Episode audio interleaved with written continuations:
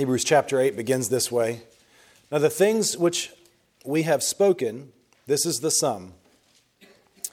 We have such a high priest who is set on high on the right hand of the throne of the majesty in the heavens, a minister of the sanctuary and the true tabernacle, which the Lord pitched, not man.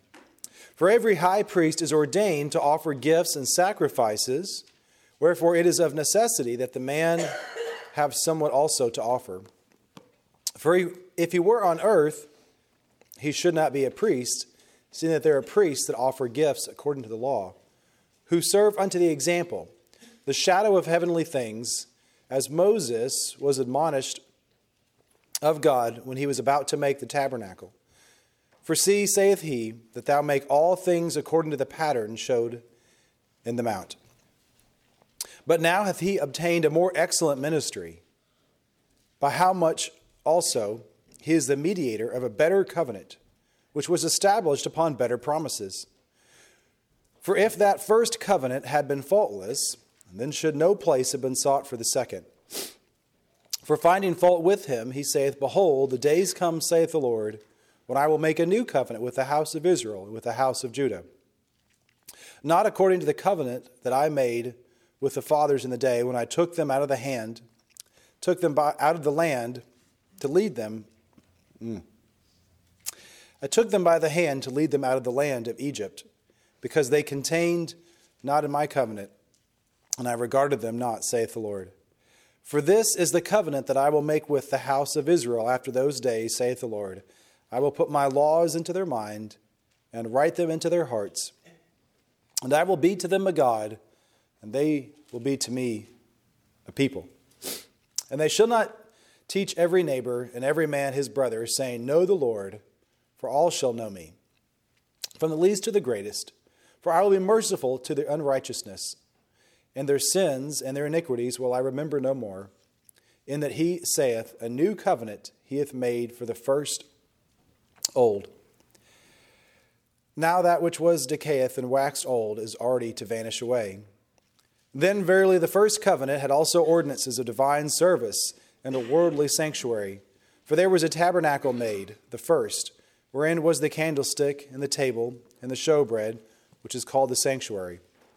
And after the second veil, the tabernacle, which is called the holiest of all, which had the golden censer and the ark of the covenant laid around about with gold, wherein was the golden pot that had the manna and Aaron's rod which budded, and the tables of the covenant. And over it the cherubim, the glory of the shadow of the mercy seat, of which we cannot speak now particularly. Now these things which were thus ordained, the priests went away into the first tabernacle, accompanying, accomplishing the services of God. But in the second went the high priest alone every year not without blood, which he offered of himself and for the heirs of his people. The Holy Spirit, the signifying that which was to the holiest of all, was not yet made manifest, while as the first tabernacle was standing, which was a figure of the then present, in which were offered both the gifts and the sacrifices that could not make him that he did serve perfect as pertaining to the conscience which stood only in the meats and drinks and drivers and washings of the cardinal ordinances imposed on them until the time of the Reformation. But Christ, being come a high priest of good things to come, by a greater and more perfect tabernacle, not made with hands, that is to say, not of this building, neither by the blood of uh, goats and calves, but by his own blood, he entered once into the holy place, having obtained eternal redemption for us. For the blood of bulls and goats and ashes of a heifer, sprinkling with unclean, sanctifieth to purifying of the flesh. How much more shall the blood of Christ, whom through the eternal Spirit offered himself without spot to God, purged your consciousness and dead works to serve the living God? And for this cause he is the mediator of the New Testament, that by means of death, for the redemption of the transgressions, that were under the first testament, they which are called might receive the promise of the eternal inheritance. And we'll end there. And hopefully you read along and look over my multiple mistakes. what I want to try and focus on for what may be a very few minutes this morning is this idea of priesthood. You may have noticed we don't call our ministers or pastors in the Baptist church priests, and there's a very good reason for that. A priest is something entirely different than what I am. A priest is something that is an intermediary between people and God. So a priest is someone who you could talk to who would then talk on your behalf to God. Someone who would, as we see here laid out in this scripture, who would uh, sacrifice on your behalf, who would try to bridge that gap, if you will, between you and God. And many, many other faiths, I'm not saying that to elevate them at all, but many other religions and faiths will have these people who are the step between you and God. And there are reasons for that. And we see in the Old Testament that it was ordained that it would happen this way as well, and it really occurred that way up until the coming of Jesus and his death and resurrection, because he then becomes the intermediary. He then becomes the high priest, as we see here in the scripture, who is the one who can make that way between us and God open. We no longer need a worldly, as in a fleshly or a person, to be that intermediary because Jesus Christ in his perfection came to be among us, laid his life down, and was a sacrifice for us, and conquered death. And so it's difficult to read, not only because of uh, not really understanding the structure and the importance uh, of a priesthood, but also because of my poor reading this morning and other reasons. But what the Hebrew letters is trying to get across is that for thousands of years, we had a very plain way of doing things. We had a priest who would go before God. Some of them got to go uh, into the temple, others, on occasion, would get to journey into the Holy of Holies, as it's often called, into the very area where God lived. See, this is also a very stark difference between how God lived and worked among his people and how he lives and works among us today. At that time, God's presence dwelled inside that Holy of Holies, and once a year, one person would go inside to make atonement for the sins of the people. But this had to be repeated every year, and it had to be one priest who was chosen, and they had to be pure and clean and have confessed all their sins, or they would enter into the holy presence of God and be struck dead. And that's we have talked about this before. And so the problem with this is it's only temporary and it has to occur over and over and over again. Until at one time, once and for all, Jesus Christ was able to become like us, to be both God and both man, to be tempted in all ways, and to enter into that tabernacle, into that Holy of Holies for the last time, to make his blood his own sacrifice that would then cover all of our sins. And so we are redeemed through this. But because of this, we no longer need another person on our behalf to make intercession to God. We no longer need to pray to a person or talk to a person who then offers prayers for us. We no longer need to offer a sacrifice of a living animal or grain or oil, anything of this nature, because once and for all, as this long passage clarifies, that has been done away with. And there is a new covenant. That new covenant is the blood and sacrifice of Jesus Christ.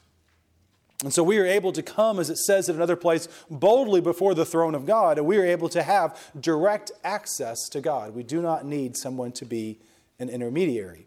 I can certainly pray on your behalf as a pastor of this church, as a man called by God to be a preacher.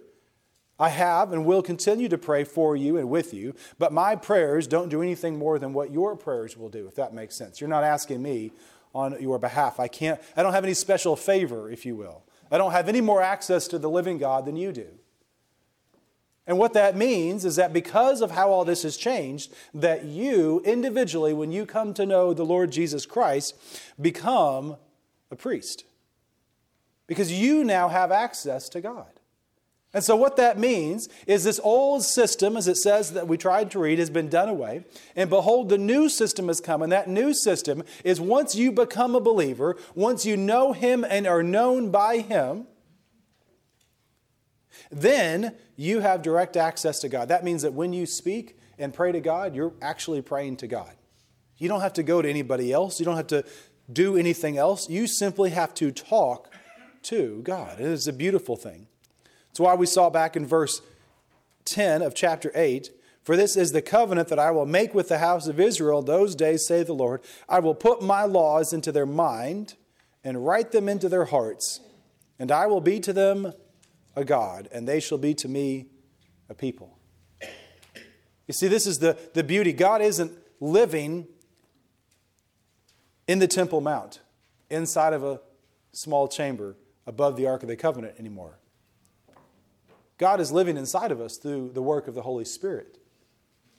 And so we have direct access to Him at any time of the day. We don't have to journey all the way to Jerusalem or somewhere else. We don't have to follow the um, tent as it was for many years before the temple was built all over and around the company around the country following after him being just outside trying to find God's presence because God is with us and God is in us he has sent his spirit to speak and testify to our hearts and our minds how we should live and we can know him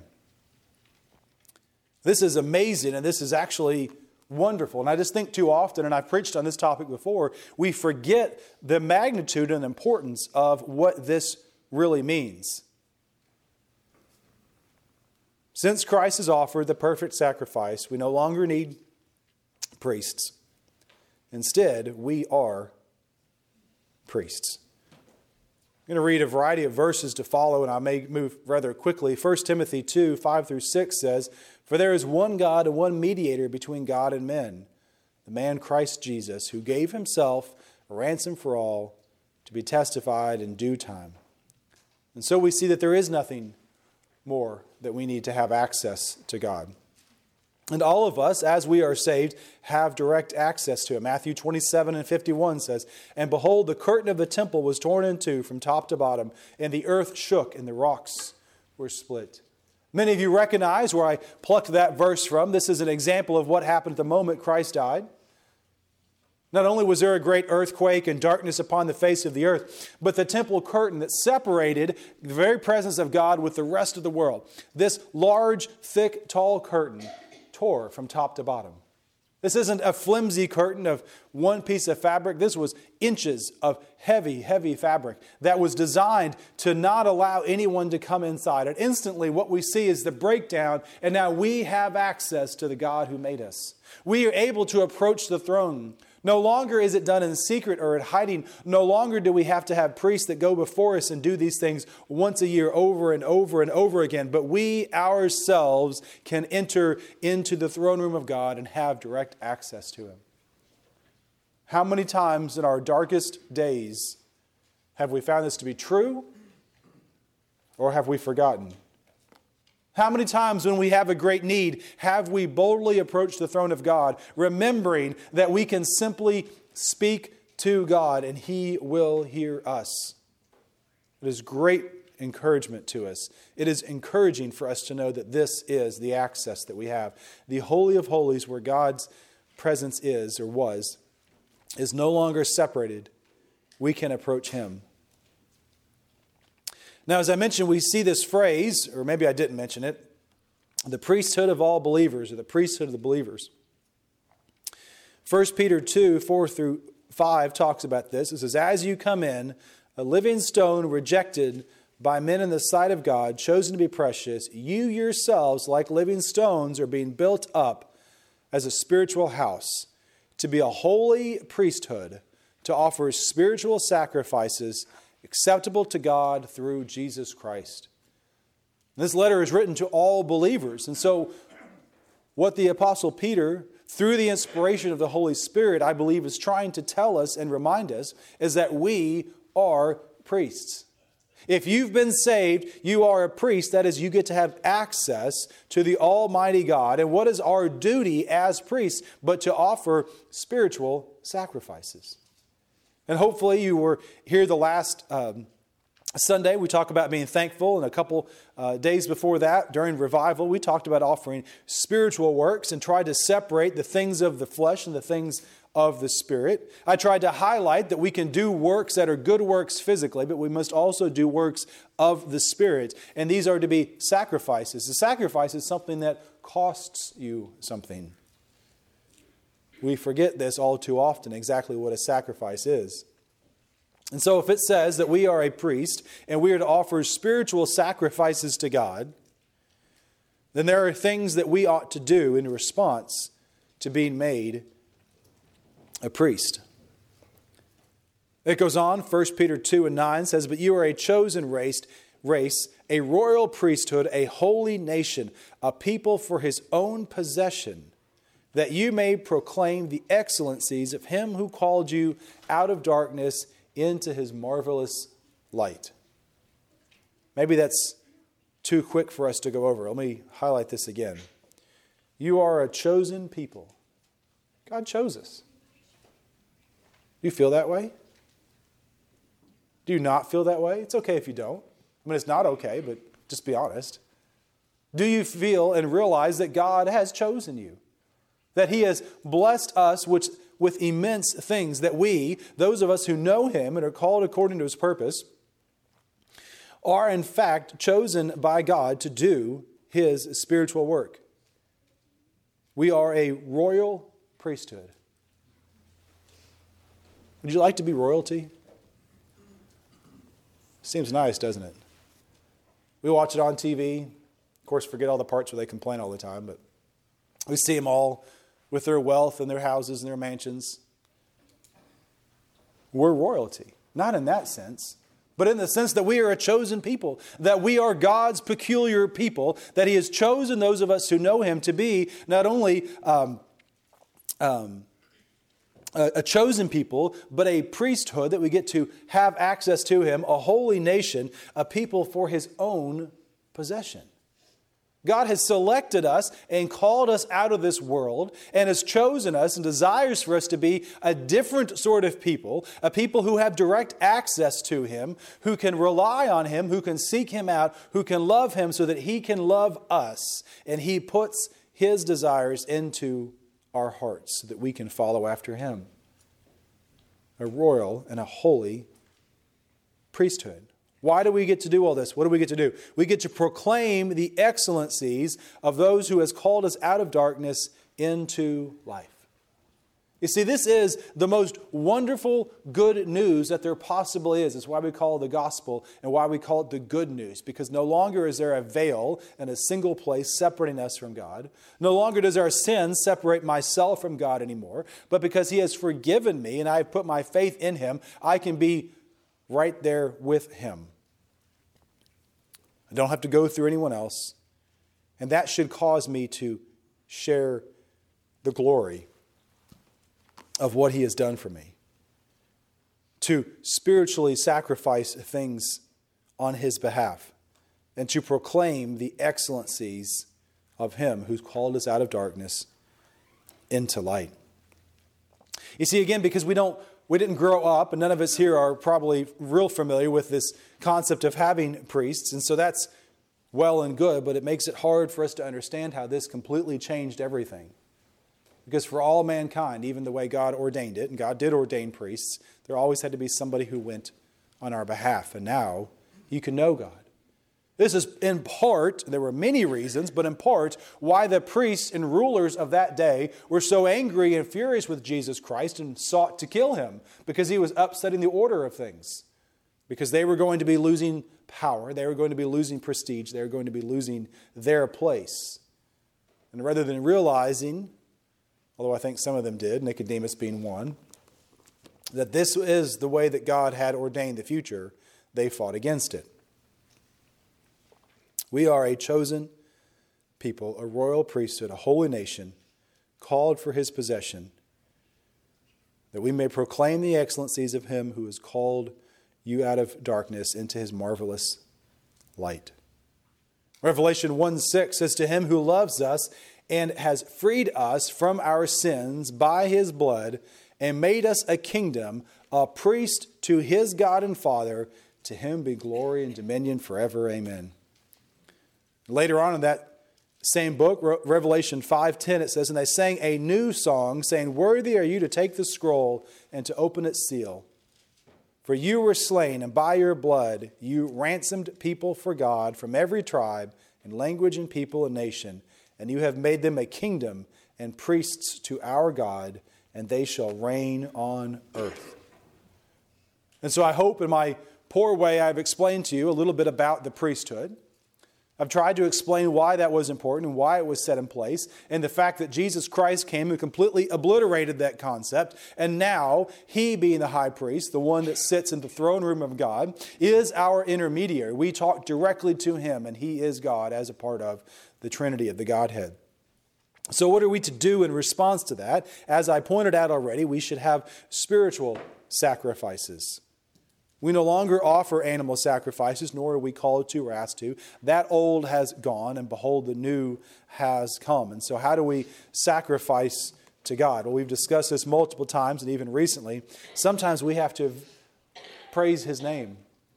Sometimes we have to be willing to stand before, even when it might cost us something, whether at work or at school or among our family, and verbally give a praise and appropriate honor to God. Let us not fool ourselves. This is probably becoming more and more difficult and will become more and more difficult as the times come. Will you sacrifice and give praise to Him? Or will you accept the glory and honor on your behalf? It's very easy for us to do. Hebrews 13 and 15 says, Through him, therefore, let us at all times offer up to God a sacrifice of praise which is the fruit of lips that thankfully acknowledge and confess and glory his name. 1 Thessalonians says, Pray without ceasing, give thanks in all circumstances, for this is the will of God in Jesus Christ. In Philippians 4 6 says, Do not be anxious about anything, but in everything by prayer and petition. With thanksgiving, continue to make your requests known to God. Were you thankful last week? I challenged you the Sunday before to be thankful. I challenge you to be thankful for something spiritual, not just the physical things. It's okay, and rightfully so, to be thankful for our family and our jobs and our friends and the food and the clothing and the house that we have, but we also need to be thankful for the spiritual things that God has given us as well. And all too often that goes by the wayside. I hope you were thankful last week. We talked a few, a few Sundays before that, or a few meetings before that about doing good works as well, the spiritual works. Jesus did good. He did good works. He both physically healed people, as we talked about last Sunday, and also spiritually healed people. Jesus was about his Father's business, and certainly part of that is to do good to the poor and those who are in need, as we discussed this morning. It is appropriate to help those who physically need it, but it is most important to help those who spiritually need it. Those who are sick in their heart, those who are dead inside.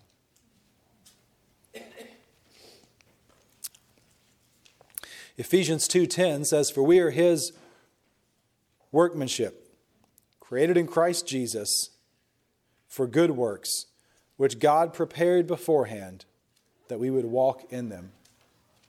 See, God has something for you to do. The first thing for you to ever do is certainly to repent and come to His saving knowledge, to know Him, and to be known by Him. But after that, God leaves us here for a purpose, and that is to fulfill and to do His will through His power. We are to grow in our relationship with Him. Again, as I said, let us try to go back and think about how important this is that I can have direct access to God. You can talk to God, and He will talk back. He will lead you and guide you in the way that you should go. You can have that relationship that starts at the moment that you're saved and continues until you're dead, and then you have a perfect relationship with Him in heaven. But until that time, we have the opportunity now to be doing His good works, to grow with Him, to know Him better, and to go out and to do the things that He would have for us to do. And that looks different for each and every one of us. I cannot tell you, and as I mentioned this before, what it is that you're supposed to be doing. Only God can reveal that to your life, but you must be asking, you must be willing, and you must be listening. Galatians 6:10 says, "So then, while we have the opportunity, let us do good to all people, which promotes their spiritual, I'm sorry. Let's do good to all people and especially to those of the household of faith." You see, we are reminded not only are we to do good to others that we don't know, that's one of the ways that we show the world who He is, but especially to those of us who are in faith together. This is vitally important. This is something that this church and this body of believers does well, and I'm very thankful for that. But let us go on to do even better. Let us continue to lift each other up. Let us continue to pray for each other. Let us continue to call and write letters and send text messages and encourage one another all the more as the days grow near.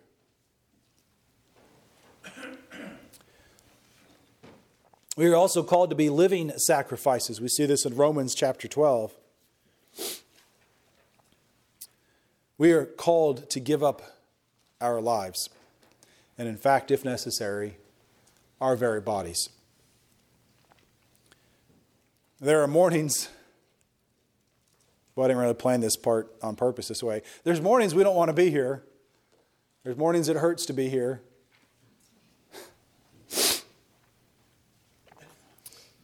This isn't about me, but there are mornings that we need to be here because we're to sacrifice.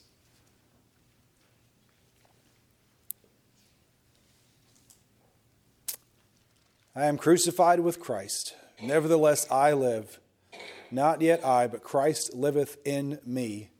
And the life of which I now live in the flesh, I live by faith of the Son of God who loved me and gave himself for me. Is there possibly a higher calling in this life? Beyond anything that you could accomplish, beyond any great gift that you could have, beyond any wealth that you could accumulate, beyond any position of power. I'd rather be known as a child of God than anything else. And that is because as a child, I can simply speak to him. I don't have to go anywhere. I don't have to go to anybody. I can just simply lift him up. And I'm sorry if I feel like I'm repeating that, but I want to make sure that we get just how important this is. Lastly, those of us who know Him and are called according to His purpose, those of us who have been reunited with Him, who have been made that holy priesthood, we are reminded that we are to be obedient to whatever it is that He calls for us to do. It's not always easy, it's not always fun, but it's always right. He shows us what to do.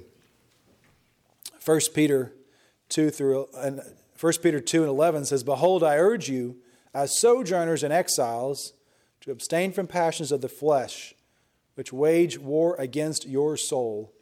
Keep your conduct among the Gentiles honorable, so that when they speak against you as evildoers, they may see your good deeds and glorify God on the day of his visitation. We are reminded through this and many other scriptures that we are to continually be obedient we are also reminded that this isn't really our home. That's what a sojourner is someone who is temporarily somewhere and working. We don't belong here. We shouldn't look too much like we do.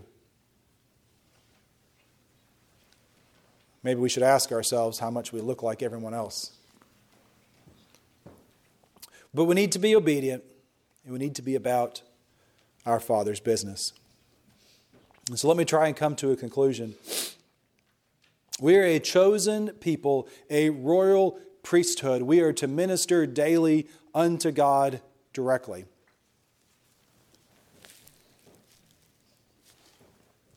We do that through good works, primarily spiritual works. We do that through offering ourselves as a living sacrifice. We do that through obedience, and we do that by giving thanks, especially public thanks, whether that's in a large group or just individually to someone else. Under the old, old Mosaic law that God gave, we no longer have a need for a priest in that sense because Jesus has taken the place as our high priest. And because he is God, we can pray directly to him. We are reminded from Psalms For thou desirest not sacrifices, or else I would give them. Though delight not in burnt offerings, the sacrifices of God are a broken, a broken spirit, a broken and contrite heart, O God, will thou not despise. This is a beautiful passage that reminds us exactly what it is that God demands of us. He demands our brokenness. Why does God have to break us? Well, because as people, we have a strong will to do whatever we want to. And in my experience, I've learned to know that I can't always trust what I want, can I? And if you haven't learned it yet, you will.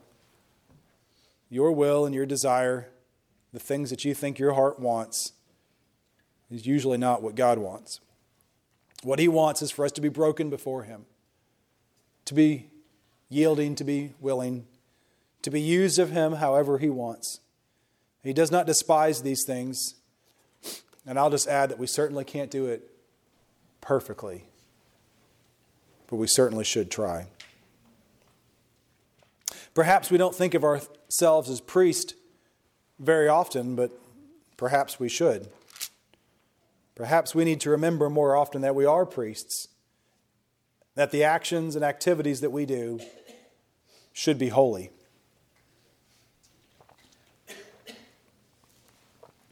We must work to remind ourselves of all of these things. I want to close by reading Hebrews 10,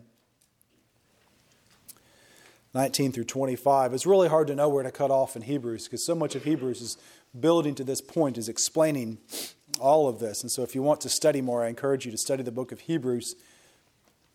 That will take you back to the Old Testament to understand the model of priests and so much, but Hebrews will reveal a lot. And once you understand the context from which this is being written, it will mean immensely more.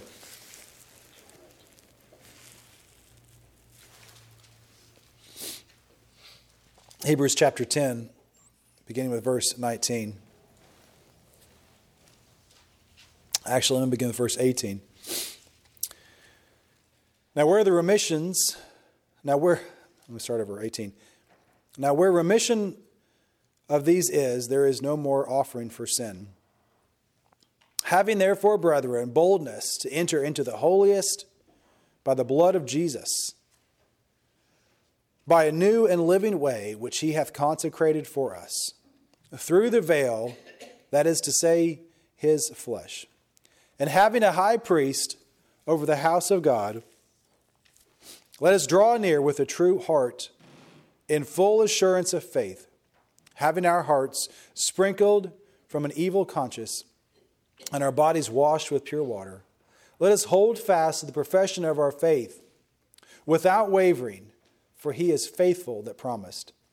And let us consider one another to provoke unto love and to good works not forsaking the assembly of ourselves together, as is the manner of some, but exhorting one another, and so much more as you see the day approaching. For if we sin wilfully, after that we have received the knowledge of the truth, therefore remaineth no more sacrifice for sins, but a certain fearful look for judgment and fiery indignation which shall devour the adversaries.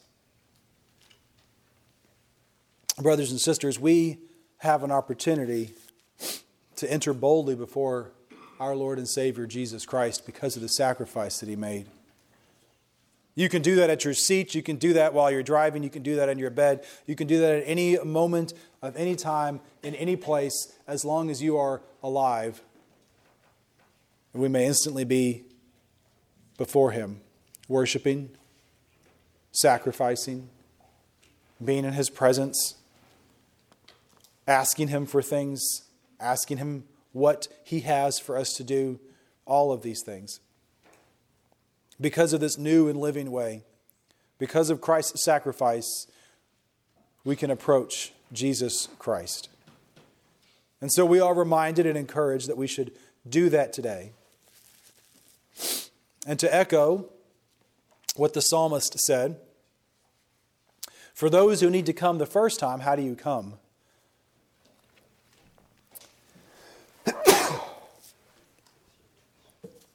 Broken and contrite.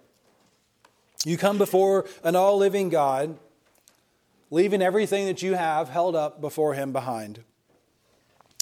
And this can be really, really hard.